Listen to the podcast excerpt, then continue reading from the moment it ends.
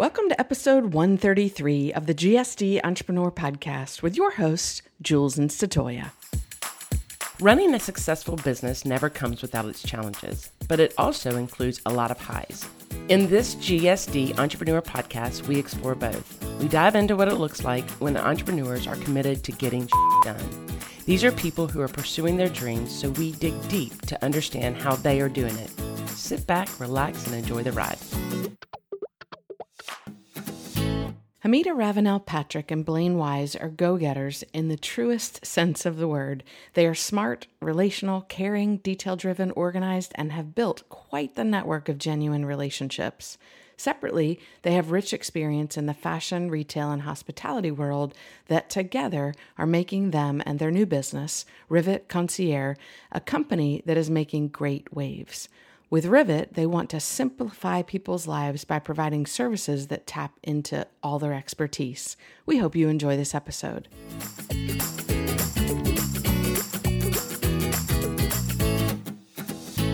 GSD Entrepreneur listeners, we are excited to be on the mic again with you today. Uh, we have a treat in store for us. These are two women, actually, not just one, like is typical for us, but this mm-hmm. is a mm-hmm. powerhouse duo of two women who we have big amounts of respect for. And as we've gotten to know them over the last, I don't know, a couple of years maybe?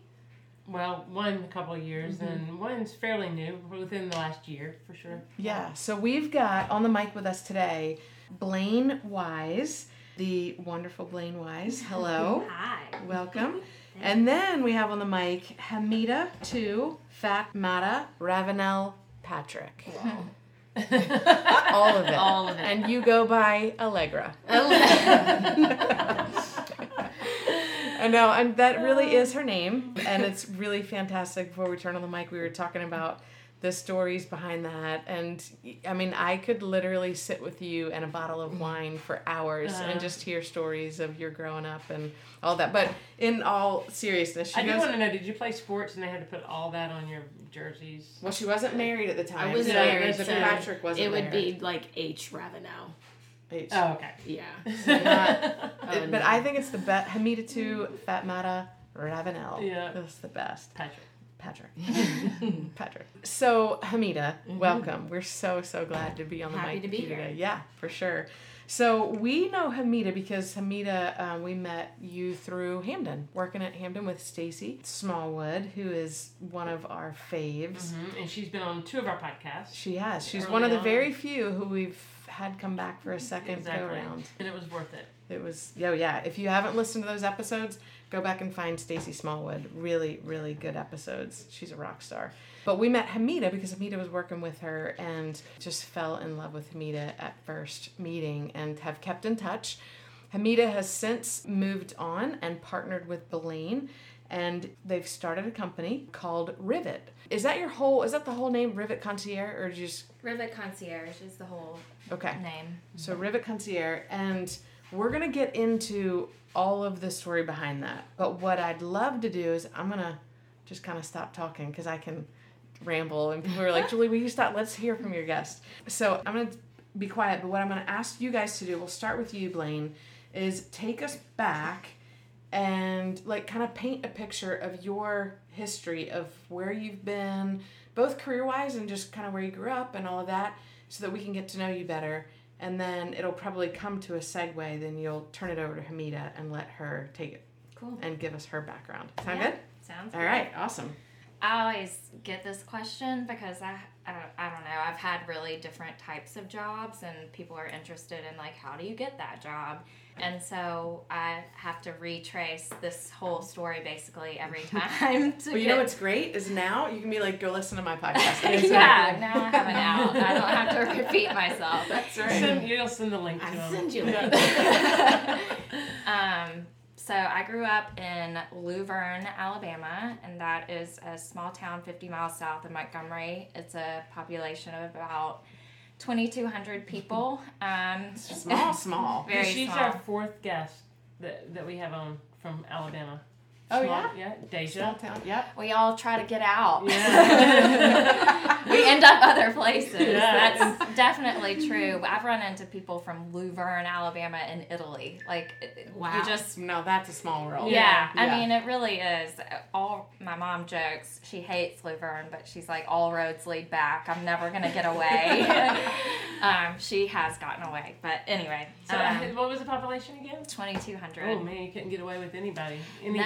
Everybody had spanking rights. And it's a my family's business is there, so either I'm related to or you work for my dad. So, like the fun thing to do would go be like parked at the gas station and convince someone to buy you beer, and like no one wanted me in their car because no one would buy me beer. Underage, I mean, you know, because they're like reckon with that. yeah, yeah. So that I had a I had a lot of uh, learning how to bypass certain things, like not being able to find someone to buy you beer. Like, what do you do? You make a fake ID, do it yourself. But So you're a problem solver. I love it. yeah, um, and may, my mom would say maybe a little bit mischievous, but um, anyway, so my like I said, my family business, my family's business is there, and What's that business? Are you about to tell us? I wasn't, but I Oh. will. Um, it's uh, it's something I've had to reckon with as an adult, and as I've like formulated my own opinions about life and the world. Um, it's a hunting and fishing wholesale distributor, so that includes guns and ammunition, which uh, you know I grapple with what my views on gun policies and gun control are, along with all of the opportunities that business has afforded me, and then all of the hard work that my close family has put into building this business. It's mm-hmm. over a hundred years old. My mm-hmm. great grandfather started it. Wow. My grandmother and grandfather still work there every day, and they're well into their seventies. My Wow. dad is there, and now my brother, my sister, my brother-in-law, mm-hmm. and one of my cousins are all there. So it's very much like in the family. Um, so that's that's what it is, and you know, I, I'm sensitive to the question only because I know it's such a, a sensitive topic of discussion, especially these days. But anyway, The problems are not the guns. no, we all know that, right? Yeah, and the no. problems are not the guns. The problems are is is whose hands are the guns in. That's the problem. So Yeah. Yeah. And trust me, like it, it hasn't you know gone without a lot of thought and concern from my family like well and you see it on more, the news probably like more than anybody. I'm yeah sure like about it. here's Walmart pulling the Dick's Sporting Sporting Goods all competitors are pulling guns from the shelves and it, it you know it's a daily topic of discussion Yeah. but um anyway to Yeah. get away from that. Um, so my parents lived in Luverne, and they uh, decided to, that to get the best education, we needed to be going to a private school in Montgomery. So that's an hour away. Um, my brother is two years older than me, and he started going, and then I did, and then my younger sister did. But uh, you know, for the first 16 years of that, my mom was waking up every morning to cook us breakfast, get us ready, drive us to school. She An vol- hour away. an hour away. She volunteered her time at the school library just to pass time, and then would drive us home. Or and then oftentimes my dad would wait until uh, our sports practices were over, and he'd drive to Montgomery to pick us up from sports and then drive us home. So a lot of the times my parents were just like passing each other on the road, you know, like here we go, we're doing this. But I mean, that was an incredible sacrifice on their part. Um, and the school I went to was fantastic. It, it still is, has a great reputation, but um, you start in kindergarten with the same 60 people that you graduate with. And having an older brother, as I'm sure a lot of people know, makes dating life hard and can make a lot of stuff hard, especially my brother and I um, had a lot of like political and other differences. And so, you know, I think we're super competitive and maybe didn't get along very well. So I just had a hard time at that school and asked my parents starting in like the third grade or something, could I go to boarding school? Like, is this something we can Oh, consider? yeah. You asked them. Yeah, I Wow. mean, but I was lucky. I was around people that had already forged that path, and so it mm. wasn't like something really novel for me to bring up. It was just like, well, this is a way out, you know, or to do something different. And I also felt like really hindered by only having one perspective. Um, so finally, in the fifth grade, I guess, yeah, we started seeing an education consultant out of Atlanta and here and there, lots of visits. Ended up doing my freshman year of high school in Pomfret, Connecticut, at a boarding school there. Um, spent two years there, and then while I was there, my brother and sister were in a horrible car accident. Uh, he was driving her to school and fell asleep, and Ah. so yeah, because he took on once he turned sixteen, he took on the responsibility of taking us to school.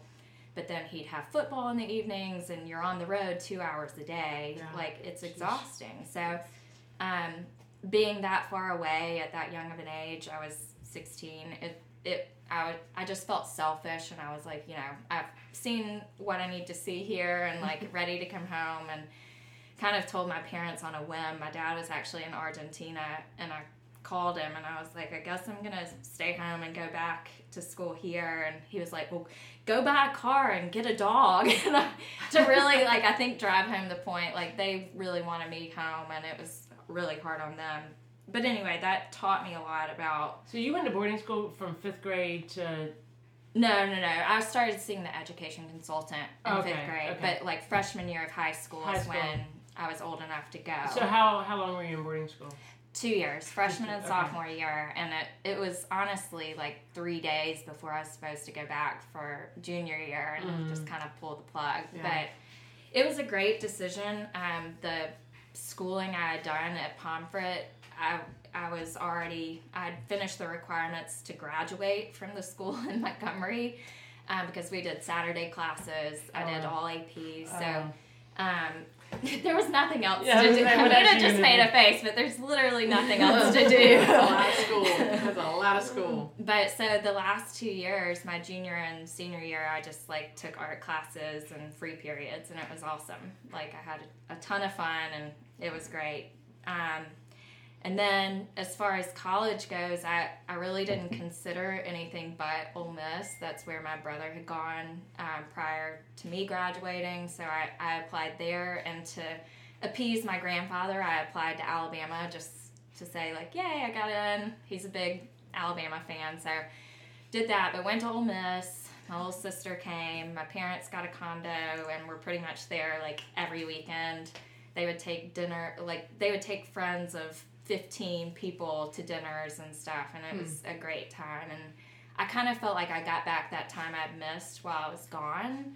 Um, so it was great. College was awesome, and then I guess about sophomore year of college, I was going to random places like the Blue Canoe in Tupelo to see this little band called the Alabama Shakes that no one had ever heard of, you know.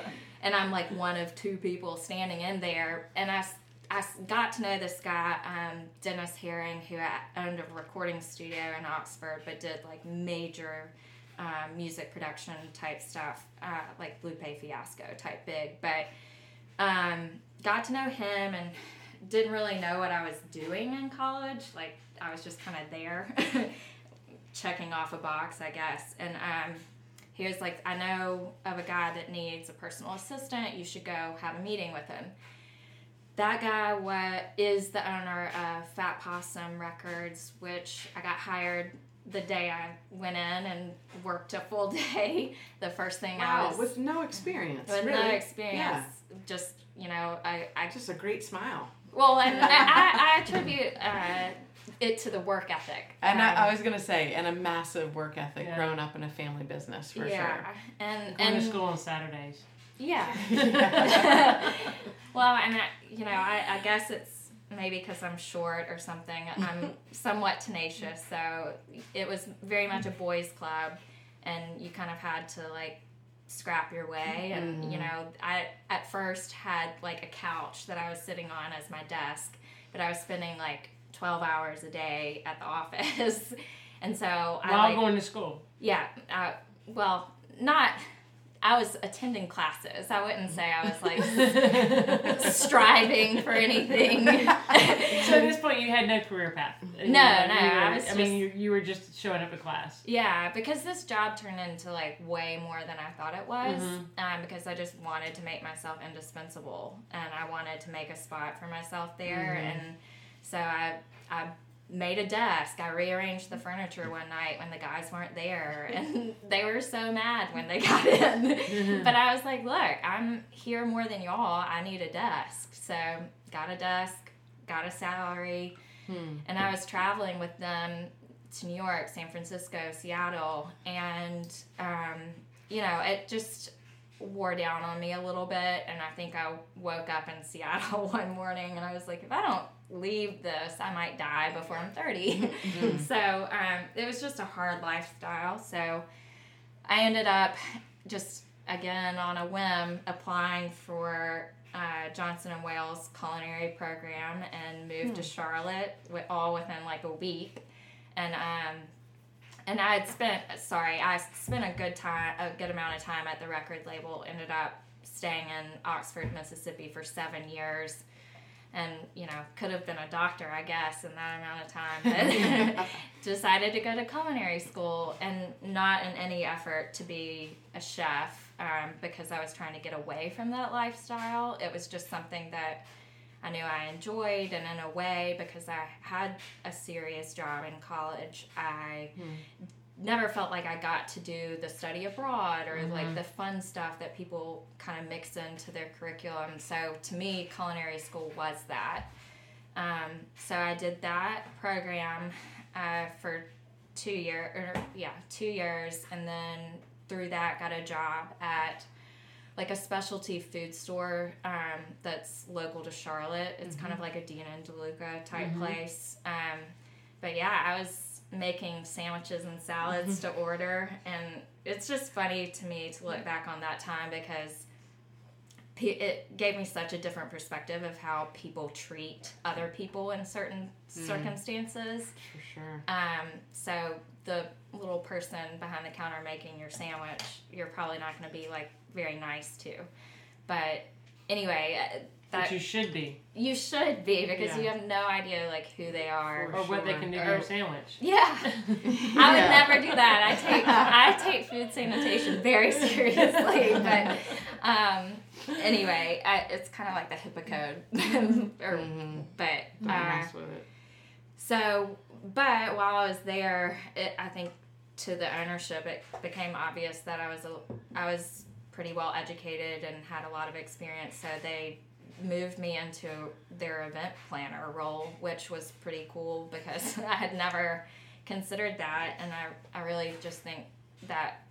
mm, I think you have to be pretty organized to be an event planner, and yeah. that's really my only skill set. I wouldn't say that I bring not. anything else to the table. I don't I would not say that. Um, so that was cool because we were doing stuff for like NFL players and NASCAR drivers and all sorts of things. But I wasn't happy in Charlotte. I think it's a pretty cold place to move to and try to network in. Um, maybe because of the size, and that was like the biggest city I had ever lived in. Um, so I, I started considering uh, where to go next, and I had actually uh, lived in Charleston for a summer in college and really just loved it. Actually lived out of my car for a week because my rent was up that summer and I just didn't want to leave. It, and so I had my car packed up and I was just like parking at places, you know, and doing like my regular thing until finally my parents were like, okay, school's starting. like, you need to come home. and so, yeah, I mean, again, I just wasn't You that can say focused. that you were homeless for a week. Yeah, I get. I mean, I had a nice car. I don't. I don't know if it qualifies even still, but yeah, I, I lived Where'd a you shower? I lived a transient life. There was a guy, you know. Oh right, right. Oh, so now we get to the truth. Yeah. Okay. No, I, I, I, I made a lot of great connections, which um, fast forward, you know, past Charlotte, I move here And I mean, even still, like, know those same people that I Mm, worked yeah. with that summer at a restaurant here in town. And they've all gone off to do great and amazing things. Um, and they're people that I call on all the time. Like Justin Westbrook is a great example. He was working with me as a server. I was a hostess that summer here in Charleston. And now he's got like an incredible business. Um, he travels the country. He's an antique dealer, but also owns Westbrook Moving. Like just the coolest, nicest guy. And that's someone I met that summer. So I, I felt in a way that I wasn't moving somewhere like I didn't have any connections. Yeah. Um, but to another degree, I was like I didn't necessarily have any best friends here, family, close family. Um, so So I, for time, just time Yeah. frame, when? How long ago was that that you moved back to Charleston? So I'm on my fifth year here Okay. in Charleston. Right. Gotcha. Um, so for the first two years I was here, I was working as Historic Charleston Foundation's event planner, um, and that was a full time job. And then um, the Spoleto Festival job opened up, their event planning job opened up, so that was just a better fit for me, um, and it it was just all around better for for what I was hoping to do with my life, like be closer to the arts, make a bigger impact on children. It's hard to get people excited about preservation unless they are already inclined to do so. Um, so it was like a sexier job too, and and I don't know. So that and then I was there for two years, and I guess somewhere in there is when while I was at Spoleto is when I met Hamida, um, and then yeah, we I mean we just kind of clicked and started talking about what what wasn't fulfilling about our current jobs and what our hopes and dreams were for the future. And so it just kind of made sense and we both felt like we were at a place that we could maybe explore something else. So that's kind of present day uh, where we are but but i guess we've been working on the rivet thing for a year Yeah. Yep. so Crazy to think that, isn't it? That it's been a year already. Yeah. yeah Yeah. All right, Hamida, let's turn the mic over to you and let's hear your backstory of how you got to the Rivet experience now. Yeah. Um, so Charleston is home. Dad is born, and raised, yeah. right here. He's the baby of 13. What? Oh, yeah. We didn't even get to dad's family Oh. earlier. yeah. Dad's the baby of 13. So, like, my family is ridiculously large. Yeah. Like, so, so big that I, I remember in, like, elementary or middle school, like, coming home, like, having gotten into a fight with, like, some friend at school and my dad would be like, You got so many cousins, you don't need any of these friends. You don't need any of these people. You got cousins for days, you're fine. But Oh which I mean on truth. Uh, family, huge family's not allowed to go anywhere, Yeah. right? No, like they're Yeah. you're stuck with those friends forever. so just, you know, forget about it. Yeah. Um, but yeah, so Charleston is Charleston's home. Um, mother's from Sierra Leone, West Africa. She came here visiting a brother, met my dad. They fell in love, did the long distance thing for a couple years. My dad's Air Force, so he put in orders. He got Charleston, so my mom moved to Charleston. That was that. They did long distance from Charleston to Virginia. Africa? No, no, no. Oh, she, Vir- my mother was she in had she had already Virginia. moved right. to Virginia. Yeah. Yep. So mom was living in Virginia.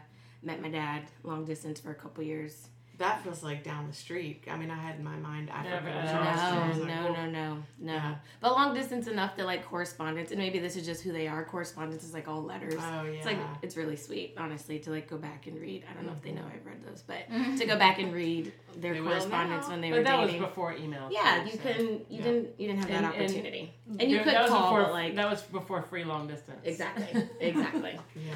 Um, so yeah, that is how my mother ended up in Charleston, and then that is how I ended up here. Um, so school was, I went to a small private school. Um, it's called Northwood Academy. It's still, I think it's still in North Charleston. Might have moved to Summerville. I have no idea. Um, but my mom met a woman. She, my mom was an accountant on the Air Force Base. Decided she hated being an accountant. Went back to school for early childhood education, and she is now currently still working on the Air Force Base as um, one of the directors at their Child Development Center. Ah. So she loves her life. She loves children. That's her deal. So Mm-hmm. Are in you the only child? oh no no no, I have I have a younger brother from my parents' marriage, and then I have two brothers from my dad's previous. Okay. Okay. Yes, so three brothers and then me. Okay. Um, met a woman at work. Her name's Miss Jenkins. Love her dearly. Uh, she told my mom about this school called Academic Magnet. She's like, it's this great school. I think Hamida would be a perfect fit. You know, it's basically like a little nerd school. Um, I really think you should like t- test her, like try to get her in. So she did, and that's where I went. So it was more for the intellectually gifted kids. I mean, Yes. that- okay. yeah. Gotcha. Yeah. So I want to say you're tested on like, um, you know, I feel like you had to do these like Duke math testing mm-hmm. things when you were in the middle school. Yeah. So like those kinds of things, and then you had to like go in and like write an essay and like all this jazz. Um, so yeah, we did that. I got in. Previously at Northwoods, though, I'd been at this school from nursery to eighth grade. And to Blaine's point about a small school, I'm talking my graduating class would have been 40 mm-hmm. with, and I would have been with the same kids from nursery throughout. So like this is all I've known. Mm-hmm. These are my people. My mom tells me I'm going to this magnet school. I'm livid. I do Really? not Oh, speak you didn't to want her. to? No. Oh. I did not speak to her for the entire summer. And it wasn't until way later in life, you know, like late 20s, she tells me how sad she was the summer I like did not utter a word to her because I am stubborn and I literally did not utter a word to her. I said what I had to say because it was very rude to like wake up and not say good morning to the people in the house or when you enter a room and not speak to people. Mm-hmm. So I did those things, but like no Yeah. conversations. Wow. Yes, but lo and behold, mother always knows best. I ended up marrying someone I went to high school with. You know, I had six girls in my wedding. Five of them were all girls I went to high school with, which is like, you know, pretty rare. I'm 32 now, mm-hmm. and most people's best friends aren't people that they went to high school with. But mm-hmm. like, we were we were that tight. Like it was, it was a small school, small community, and we were just Yeah. it didn't matter where we went. Everyone went to different schools. Everyone went and did all these different things, but we were all pretty tight. Um, What was your graduating class? uh, a little over hundred. Okay, so it was a little bit bigger than. Yeah, North- yeah. Oh, way big. In my brain, like I was at this like huge 4A school because Northwoods was so small, but hardly. It was still very, it was still small, but it was great. So went to USC. Um, first job there was working at the Oops Company, which we yeah. have here. Yeah. Um, there was one in the Five Points. And it was just, I just really wanted a job, honestly. I was like, I just kind of want something to do. And it was cute, you know, it's kind of like mom and pops. Like they wrote all their own signs and did all their own whatever. So it was like my first little step into retail. Um, but like fashion, the clothing, dressing, that's always, it's always been a part of me and a part of my passion. And I'd like to blame my mom, actually, when I was growing, not blame, or congratulate maybe. I don't know. I don't know how we would, how to call that. A tribute. Yeah, credit. but she, uh, when I was in like elementary, middle, my rewards, if you, you know, good grades, all those things, that equaled clothes for me. Like I got Limited Too was like my obsession. That store Limited Too, and I got the catalog. So on Fridays, when like your grades came home, like if I had A's, I knew I was going to the mall on Saturday and getting an outfit. Hmm. And like I lived for that because we wore uniforms. So like getting to pick out what I hmm. wore Wow. was like Is your mom fashion conscious? I mean, is, is that important she it's so funny because she would say i don't know where hamida gets all of this from but like yeah, Yeah, she is yeah. she absolutely is in, in a different way like we on sundays growing up we would have to pick out all of our clothes for the week and iron them Hmm. so that they'd all be ready to go but she had to approve what you picked out and you couldn't wear anything you wore the week prior or not together anyway Yeah. so like you i mean you had to get creative about it like Yeah. how you're gonna put together i guess i wore this shirt last week but i'm gonna wear it this and it would be different so like Huh. and that's why i'm like you you created Right. this honestly like i didn't didn't come out the womb this way like you did create this and honestly i've really just carried it through my entire life you know in school i thought i was going to be a lawyer and you know, poli sci and all like that's what my studies were but yeah it, it got to a point where i was like i don't want to be a lawyer actually at mm-hmm. all Yeah. but I didn't know what I wanted to do. so by the time I got back home, left Columbia, back in Charleston, trying to figure out what I was gonna do, I was like, I guess I'll just work some retail jobs until I figure it out, mm-hmm. because that's what I've done. So worked for Ralph Lauren, worked for you know big all these big corporate little boxes, Ann Taylor, White House Black Market, Lucky Brand.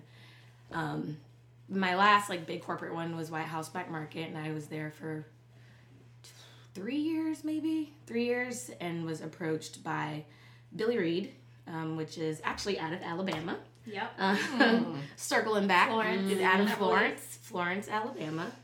Amazing, amazing store. I love it. And they reached out looking for a store director. You know, I'd been in retail at this point since forever. Is what basically what it felt like. Um, so I took that job, loved it. Was there for about a year, and then was approached by Stacy Smallwood, who you all know very well. She poached you. Yeah, yeah. No, she invited. She invited. She invited. Yeah. It was a, it was a conversation, honestly. Yeah, it was yeah. like, let's talk. I'm looking for, and at the time she was just looking for a stylist. I was like, great, Mm-hmm. sure, that's my bread and butter. It's what I love to do. Yeah, and if the listeners don't know, Hampden is high end fashion runway, Paris, Milan, New York clothing. Yeah. So Hampden's as good as good as it, it's as get. good as it gets. Yep. Yep. Not only in Charleston but beyond. For sure. Yeah, it's the top of the line. It is Amazing. definitely in a class of its own, and Stacy's done. Obviously, if you've ever been to Hampden or met her, an amazing job. Yes. And they're expanding again. And they're expanding again, Yeah. which I'm so excited for. Yeah. Um, Take over the world. basically. So at Hampden for a while as a stylist, and then probably, I mean, probably less than a year there, um, there became like a void for you know, uh,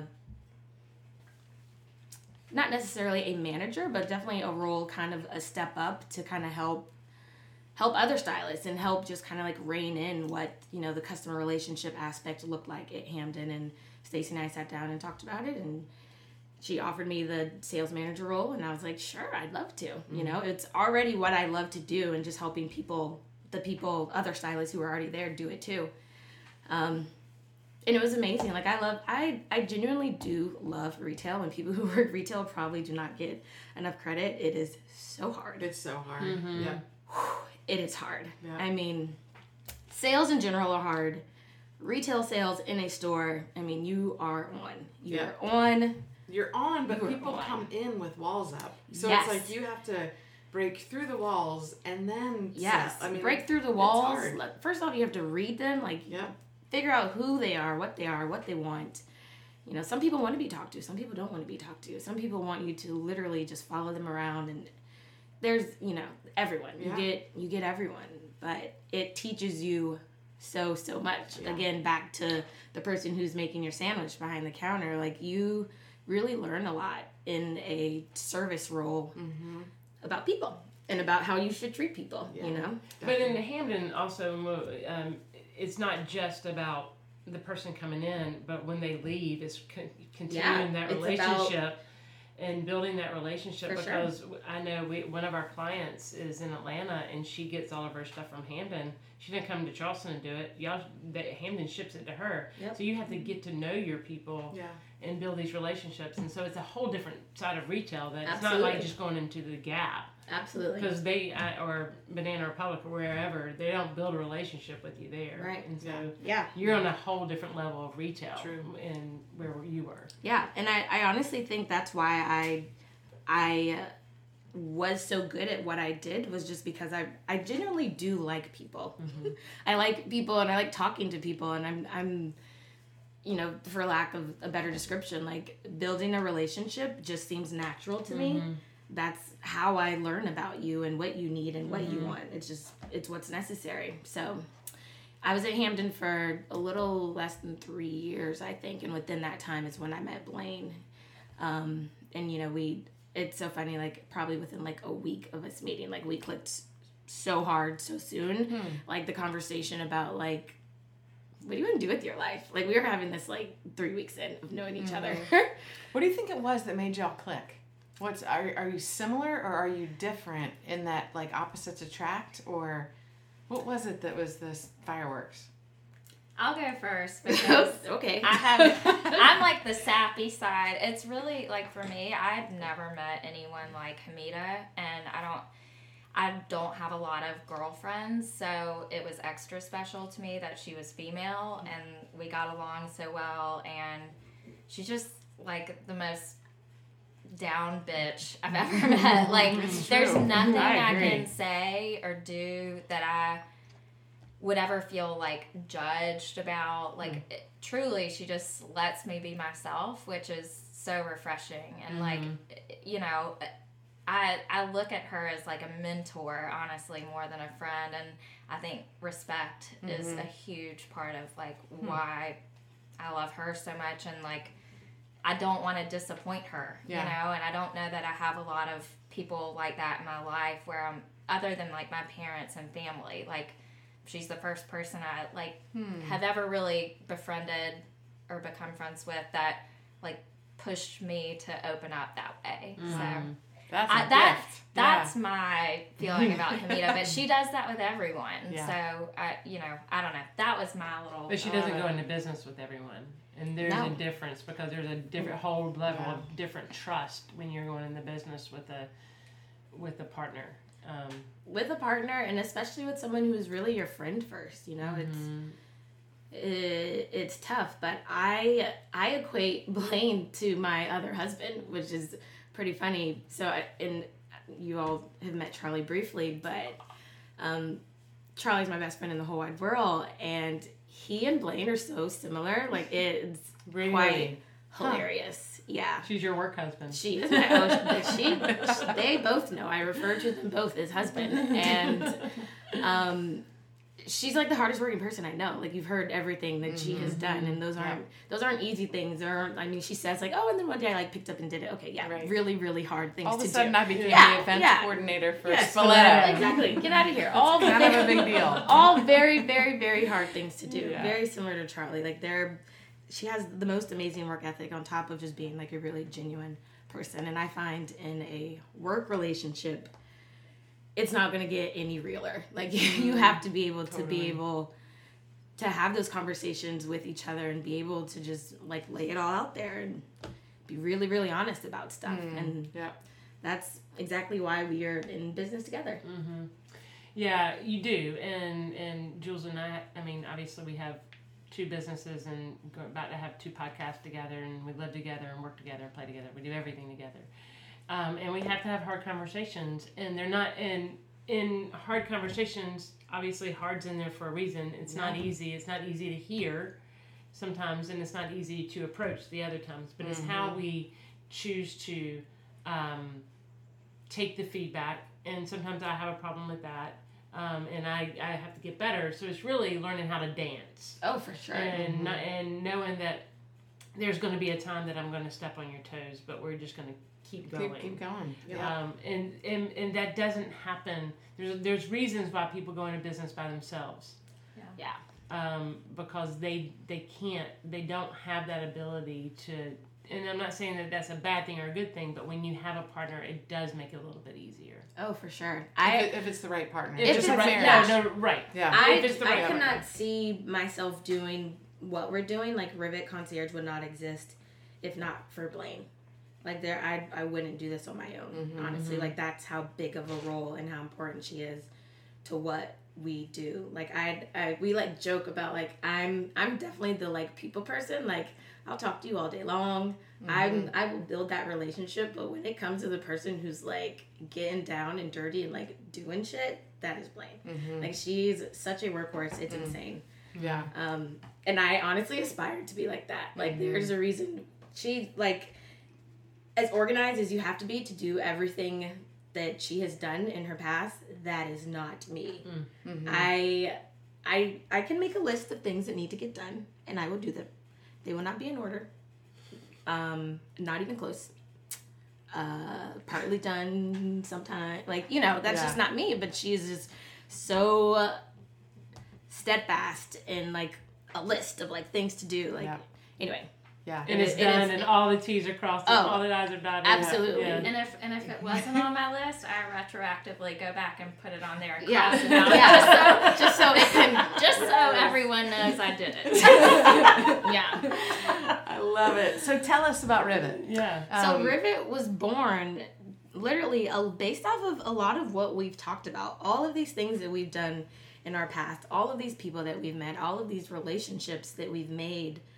You know, it comes to this point where people trust you a mm-hmm. lot. You know, you especially for me at Hampden at Billy Reid and all these other places that I worked. Like, yes, I was like a stylist, but I mean, it was so much, so much more than that. Like, I've mm-hmm. I've been in your home. Like, I know your children. Like, I know literally mm-hmm. everything. And so you, at that point, trust me and my opinions on things well beyond what you're wearing to this event. You know, um, and that's kind of how it was born. It was, you know, I've got, I'm going on a trip. Where you just went on some big trip. Where'd you go? What'd you do? Yeah. Tell me about it. Yeah. Like, yeah, sure. I, a matter of fact, I'll, I'll make you a list. Mm-hmm. A really detailed list, Yeah. actually, with like every hotel I went to and every restaurant I went to, and like this is a place you should go, and like Mm-hmm.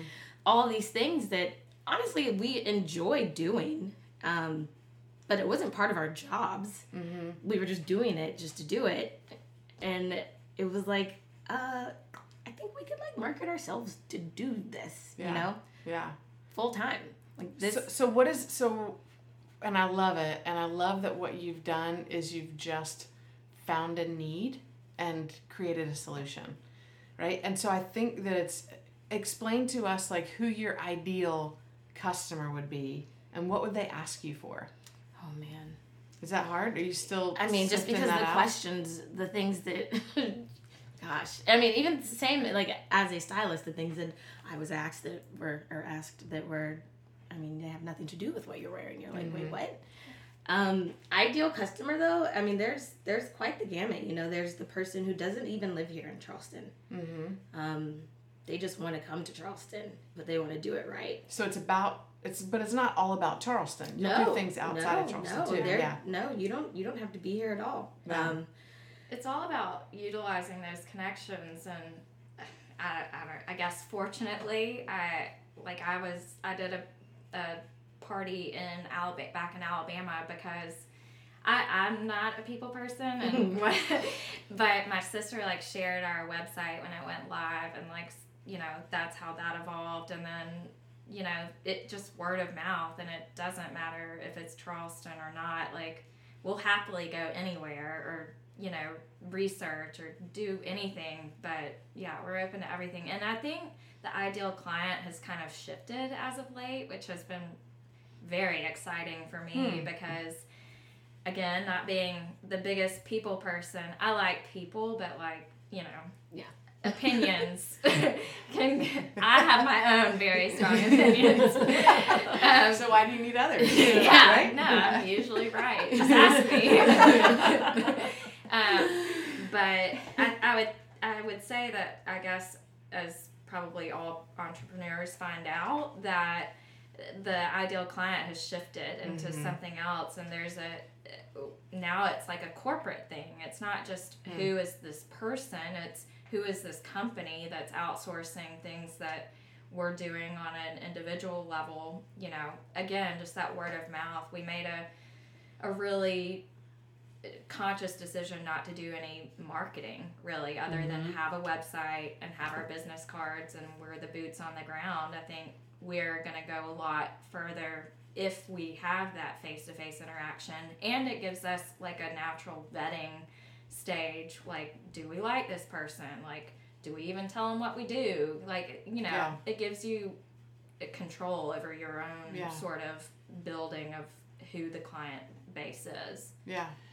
So, what are some is, um, services that you are providing currently to your clients? so event planning Mhm. um, it's been interesting. Like it's funny, you know. I mean, you all were part of that process for us, like writing down what we think are going to be these mm-hmm. big, huge, you know, the big things that we're going to be doing, and then what you end up doing, you're like, oh, okay. well well, the first job what tell tell them what you what our like first job was Yeah. which was not on the list for mm-hmm. laura Oh yeah, I'm like, wait, what was the first one? Which you mm-hmm. all helped with, but I'm, you know, in a roundabout way. Um, yeah, hiring like household staff. Like vetting, interviewing. Mm-hmm. It was a process. Huh. It was a process that I think we like casually wrote it down as like, and we can help people like find people to do stuff, not thinking that was going to be like a huge thing for us. But yeah, she needed a nanny Mm-hmm. and she had had a couple of people she reached out to. And again, when you have a network that's as large as what our net combined network is, mm-hmm. you get to like reach out and create this huge pool. Mm-hmm. And the luxury in that for Laura was she's a single mom of two who runs a business. She does not have the time to interview. I mean, I probably talked to 15 nannies, mm-hmm. 15 people, like extensively. I mean, uh, 30, 45 minutes easy. References. Like, when, who, It who, takes has, a long time. who has time to Yeah. do that? You- Right. You, That don't have a full time job. that is that is someone's job. It's called HR. like that's, Exactly. that's so all of a sudden you're HR. yeah, like you just don't have time to do that. So again, finding or finding a need and fulfilling it Mm-hmm. for someone, which in my brain I, we never really imagined it was going to be like, let's find. And since then, we've had another conversation with a potential client about hiring a, their store manager Hmm. Yeah, or their business manager. Mm-hmm. it's But completely evolved from like, I mean, you know, you were there for what we thought it was going Yeah. to Yeah, be. Yeah, because we built out the avatars, Yeah. which, is, which is you, what And you it was do. more like a, a guy comes to you and says, I want to plan a really special night because I'm going to propose to my girlfriend. and that So has that- happened still, yes. Yeah. But overall, it's just been on Or a like, I want you to take me shopping to pack for this huge trip I'm going on. Yeah. Or I want you, those were the kind of things Yeah. that you I were want you thinking to of a year the out ago. my- obvious thing. my Yeah. my my Yeah. um, refrigerator with groceries before we get back. Yeah. those kind of things. all the very obvious things that we thought were going to be like the big those are going to be our like consistent this is what we're going to be doing and it's really just branched off into not what we thought at all but so happy and excited for that and not that those original avatars and all those things don't exist like yes, They're out there. yeah, Yeah. someone going to, she's going to Aspen for a week she's like what do I need nothing fits um, you're good I got you we'll, we'll make it work but um, I'm I'm interested, especially in the business side of what Rivet what Rivet is doing for businesses, let alone the individual. Um, Which is, which would be what? Corporate? I mean, corporate events or you're talking about like vetting the hiring? I mean, those kinds of things? Like, what would be the things that a corporation would ask you to help with? events. Events. Okay. events, travel. I mean, there are some groups and some of these, like, I mean, I wouldn't say I'm for the hotel expansion in Charleston, but because there's so many boutique hotels that, like, are a little bit more self-service due to the lack of employees like this, this the model is changing mm-hmm. so you know they outsource a lot of their stuff which i didn't even think about but Huh. like honestly our bandwidth between the two of us we kind of set off i think in that first year goal like get five great clients and that let's do that really well um, because again that's word of mouth that you Yeah. know we'll meet other people that way or like some one-offs like a family vacation here for the first time that's the type of stuff but i don't yeah i don't i've never expected it to turn into an opportunity where we could have just one big client and now we're thinking on a different scale you know like it's not five clients we want one great client like one of these bigger hotels that's not even here yet that's coming that Yeah. yeah and we can take advantage of well these developers are not from here Mm-hmm. and here's a local company that has experience hiring. Like i, I think to one of the new big hotels here uh, the opening date kept getting pushed back and what the word on the street was is it was a hiring issue. There weren't enough people to fulfill the higher up roles. Well if you hire a company to do that for you you know you're going to have a lot better luck with again our resources just by knowing people So you're it's kind of transitioned into like a staffing company, or We or- do I it. mean, I you're mean, doing it. yeah. Yeah. Um, but that's a, that's added But it's with on. a really personal touch. right. It's, it's added Yeah. on to what you thought you were going to do, and now Yeah. you're getting into this. Uh, you're right with Mm-hmm. a personal touch. I mean, you're Mean, you, You think know, about a concierge, right? They're like very active in helping you. Mm-hmm. Whereas a st- staffing, I mean, you're doing that, but it's a very different touch Absolutely. that in any in any service that you're offering. I mean, it's for people who can afford it, right? So Exactly. it's so I mean, that's part of your ideal client or people who have a budget uh, to bring in somebody like you guys to and it's really more about finding the right people and saying, "What do you need?" Mm-hmm. exactly. Because with our network, we've got resources for probably whatever you're looking for. So we gotcha. Yep. I mean, that's sort of that's what I see it as kind of evolving mm-hmm. into. yeah. Yeah. So the corporate thing, the opportunities that you're sort of evolving into, are those, and you don't have to give any more information than you want to give about this, but is that literally just being in the right place at the right time, or is that having conversation with someone over wine and they're saying, "Gosh, I know this opportunity," and you say, "Well, we can, we can do that." It's literally a little a bit of all of all of the above. Mm-hmm. Like to speak back on me literally just loving to talk to people. Yeah. Half of these things just come out of having conversations with people. Yeah.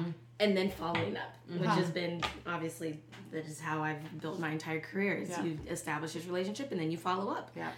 Um, Yeah. and that's exactly why we are here, Yeah. honestly. Yeah. And that's why we always say this. First of all, if people show up, what is number one? If they call you back, Yeah, sadly, those are differentiators now. Yeah. in Oh, business. sure. um, because I, I mean we we- we've been um, we'd reach out because we're two women. We don't know anything about electrical, but it's so weird that we will call people. Oh, I, or the, they don't call us back for one, or if they do call us back, they don't show up. You know, and it's Yeah. like, and so it's like trying to find good people that you can trust or good concierge service is going to make sure that they vet that person that they will show up.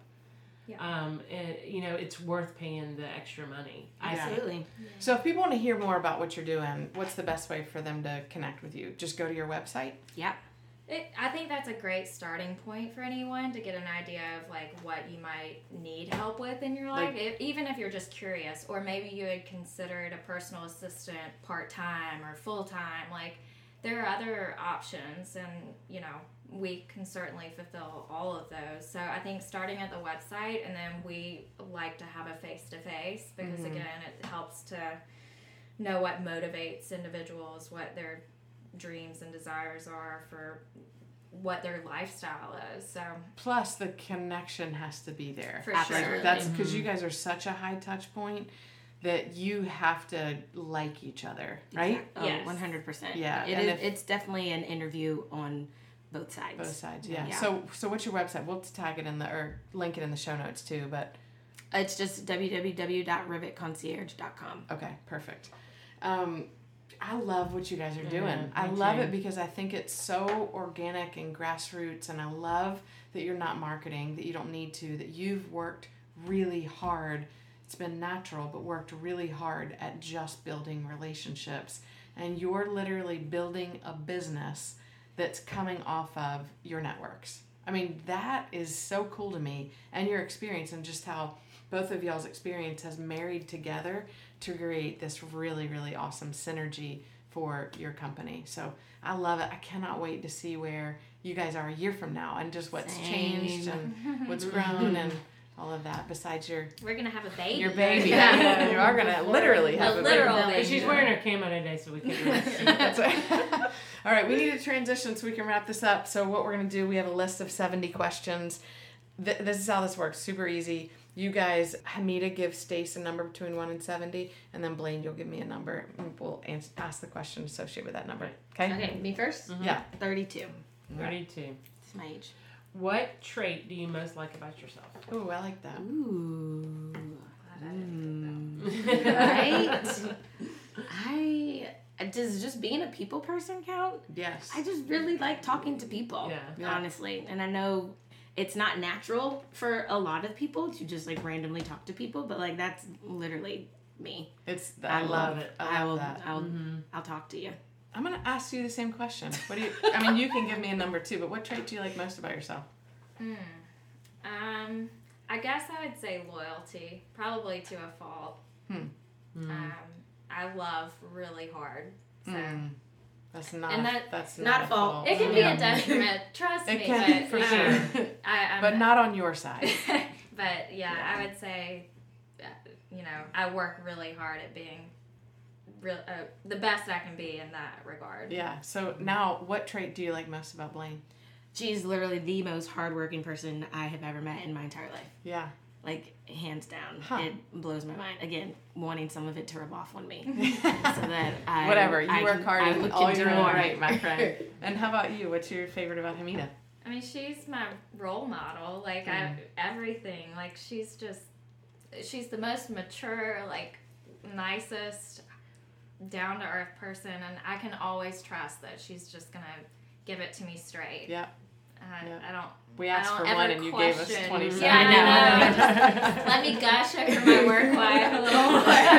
You go, hey, most partnerships would kill to be able to gush Yeah. over each other. So you enjoy every minute of that. Okay, what's your what's your number? Twenty four. Twenty four. Do you have a pet?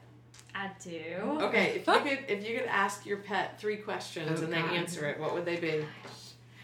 First of all, what's your what's your pet's name? Okay, this is my second dog. Okay. His name is Tolliver. Um, like Oliver with a T. Uh huh. And he, did I say he's a Frenchie? No. Uh, he's a French bulldog and the cutest thing ever. like he has. Is a- he is he good?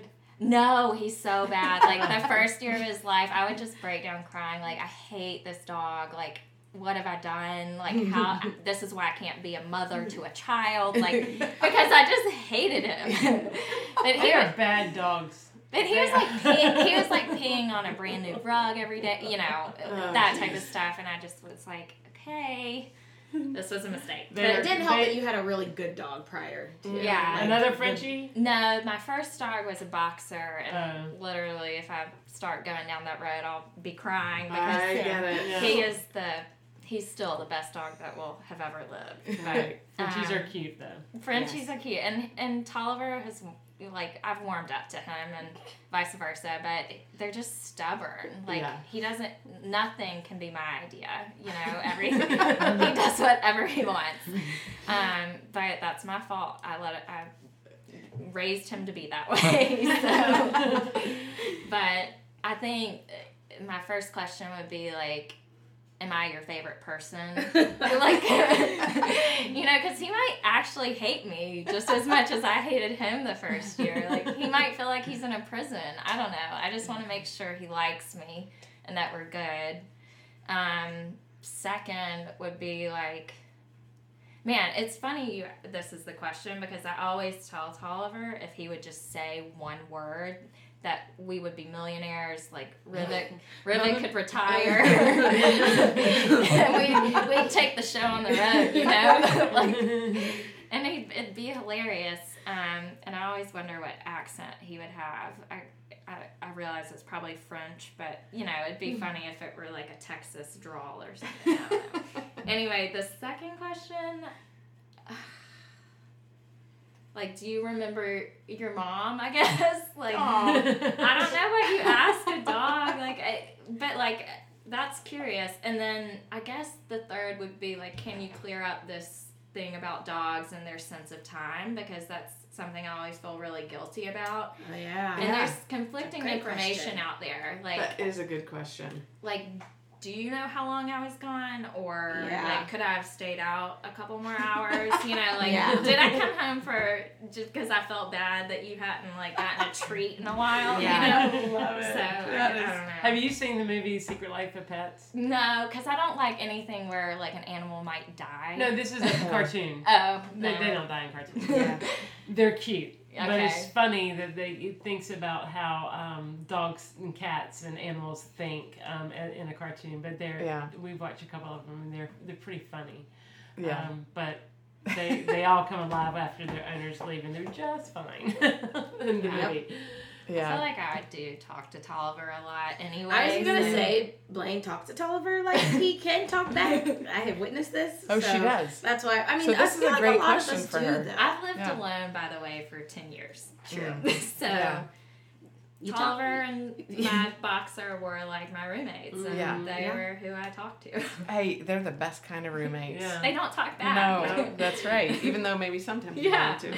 But um, the, oh, the secrets dogs keep, huh? Yeah. Ooh, yeah. That's true. Awesome. All right, you guys, we got to wrap this up. So much fun. You did not Loved disappoint. it. We knew this was going to be good, and you did not disappoint. Thank you for your time. Thank y'all. And all the very, very best with Rivet Concierge. Yep. Yeah. All right. Thanks thank for you. having us. Listeners, thank you so much for tuning in. Check these guys out on their website. If you have any interest or need in their services, definitely check them out. That's how you'll out find out about them. Yeah. There's a way to reach out to us via the website. Perfect. Yep. Perfect. All right. Thanks. Hope you go make it an awesome day.